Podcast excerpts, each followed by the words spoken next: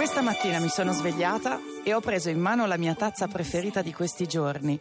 Non è proprio mia, perché non sto dormendo a casa mia, ma in fondo cosa è nostro e cosa non lo è. Mi chiedo perché non mi sia capitato di vederla prima, essendo così adatta a certe cose che faccio.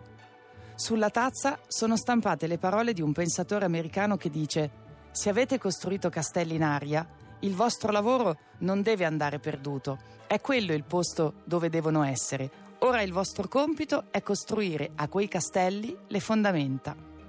A me fa molto ridere questa dichiarazione così seria a proposito di faccende che di solito sono liquidate con una smorfia di fastidio.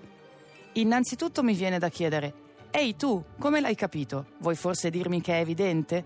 Poi ho voglia di gonfiare il petto per il fatto che usa la parola lavoro, il che dà tutta un'altra prospettiva al mio agitarmi di certi giorni. Subito dopo mi viene di voler bene ai miei castelli in aria, che spesso invece guardo di traverso o provo a distruggere.